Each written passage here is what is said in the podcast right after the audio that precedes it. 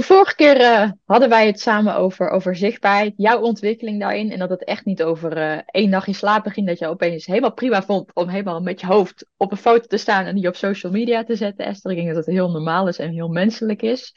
Ik kan me er zelf ook wel een beetje in vinden, merk ik. Dat ik het af en toe ook lastig vind van, oké, ga ik dit nou plaatsen en hoe denken andere mensen daarover? Wat, wat zijn de grootste angsten van mensen als het gaat over zichtbaar zijn? Wat houdt ze tegen?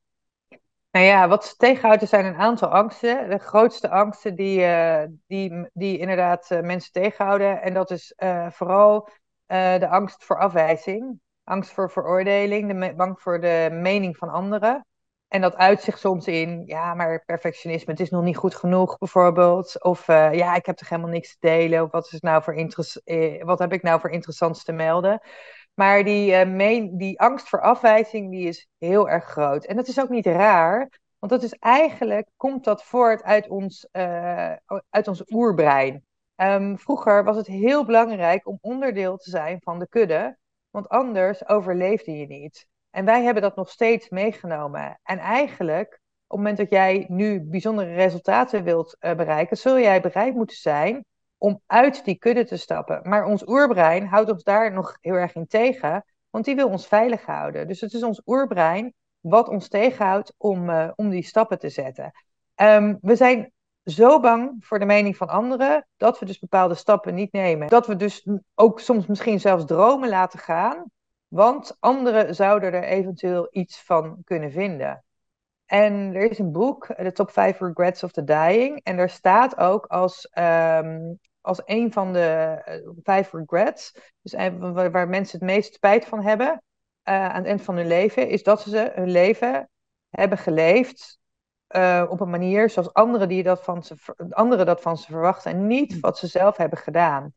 En dat is zo ontzettend zonde, want um, waarom zou je je laten beïnvloeden door wat iemand anders mogelijk van je zou kunnen denken? Op het moment dat jij besluit van, ja, maar ik wil andere dingen, andere resultaten dan, dan andere mensen, ja, dan zul je dus bereid moeten zijn om jezelf buiten de groep te zetten en jezelf dus te laten zien. Was het bij jou ook dat het, dat het grootste probleem, die angst uh, om door anderen veroordeeld te worden, was het bij jou ook het grootste ding?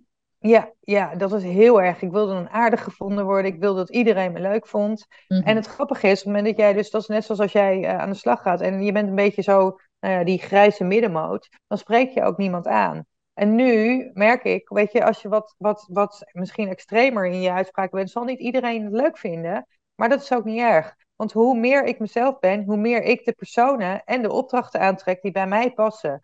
En dat is niet erg dat dus niet iedereen daarop aangaat. Want weet je, het grappige is, het is vaak, je bent bang voor veroordeling van, van, van, door mensen.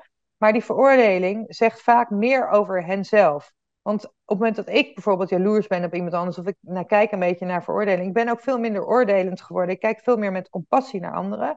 Maar op het moment dat ik oordelend ben naar iemand van, dat zegt meer over mij dan over de ander. Dat zegt over iets, over, oh, die persoon heeft waarschijnlijk iets wat ik nog niet heb, wat mij dus blijkbaar irriteert. Maar het is heel leuk om bij jezelf dan eens te gaan onderzoeken wat triggert jou dan in die andere persoon op het moment dat je dat hebt? En de mensen um, die dus dat, die kritiek bijvoorbeeld hebben, zijn vaak de mensen die ofwel jaloers zijn of zelf die stappen niet durven te zetten. Of soms zijn ze ook gewoon, ik bedoel, het kan ook vanuit je omgeving zijn. Dan zijn ze ook gewoon bang um, dat, uh, dat jij verandert. Dat bijvoorbeeld je relatie met hen verandert als het mensen die zijn die dicht bij uh, je staan. En wat mij heel erg heeft geholpen ook is een eh, quote van uh, Brene Brown. Um, zij heeft heel veel geschreven ook over kwetsbaarheid. Maar die heeft een quote en er staat: If you're not in the arena getting your ass kicked, I'm not interested in your feedback. En dat is ook hoe ik er naar kijk. Weet je, mensen zullen altijd wat vinden. Of je nou, of je nou wel of niet post, ze zullen altijd wat van je vinden.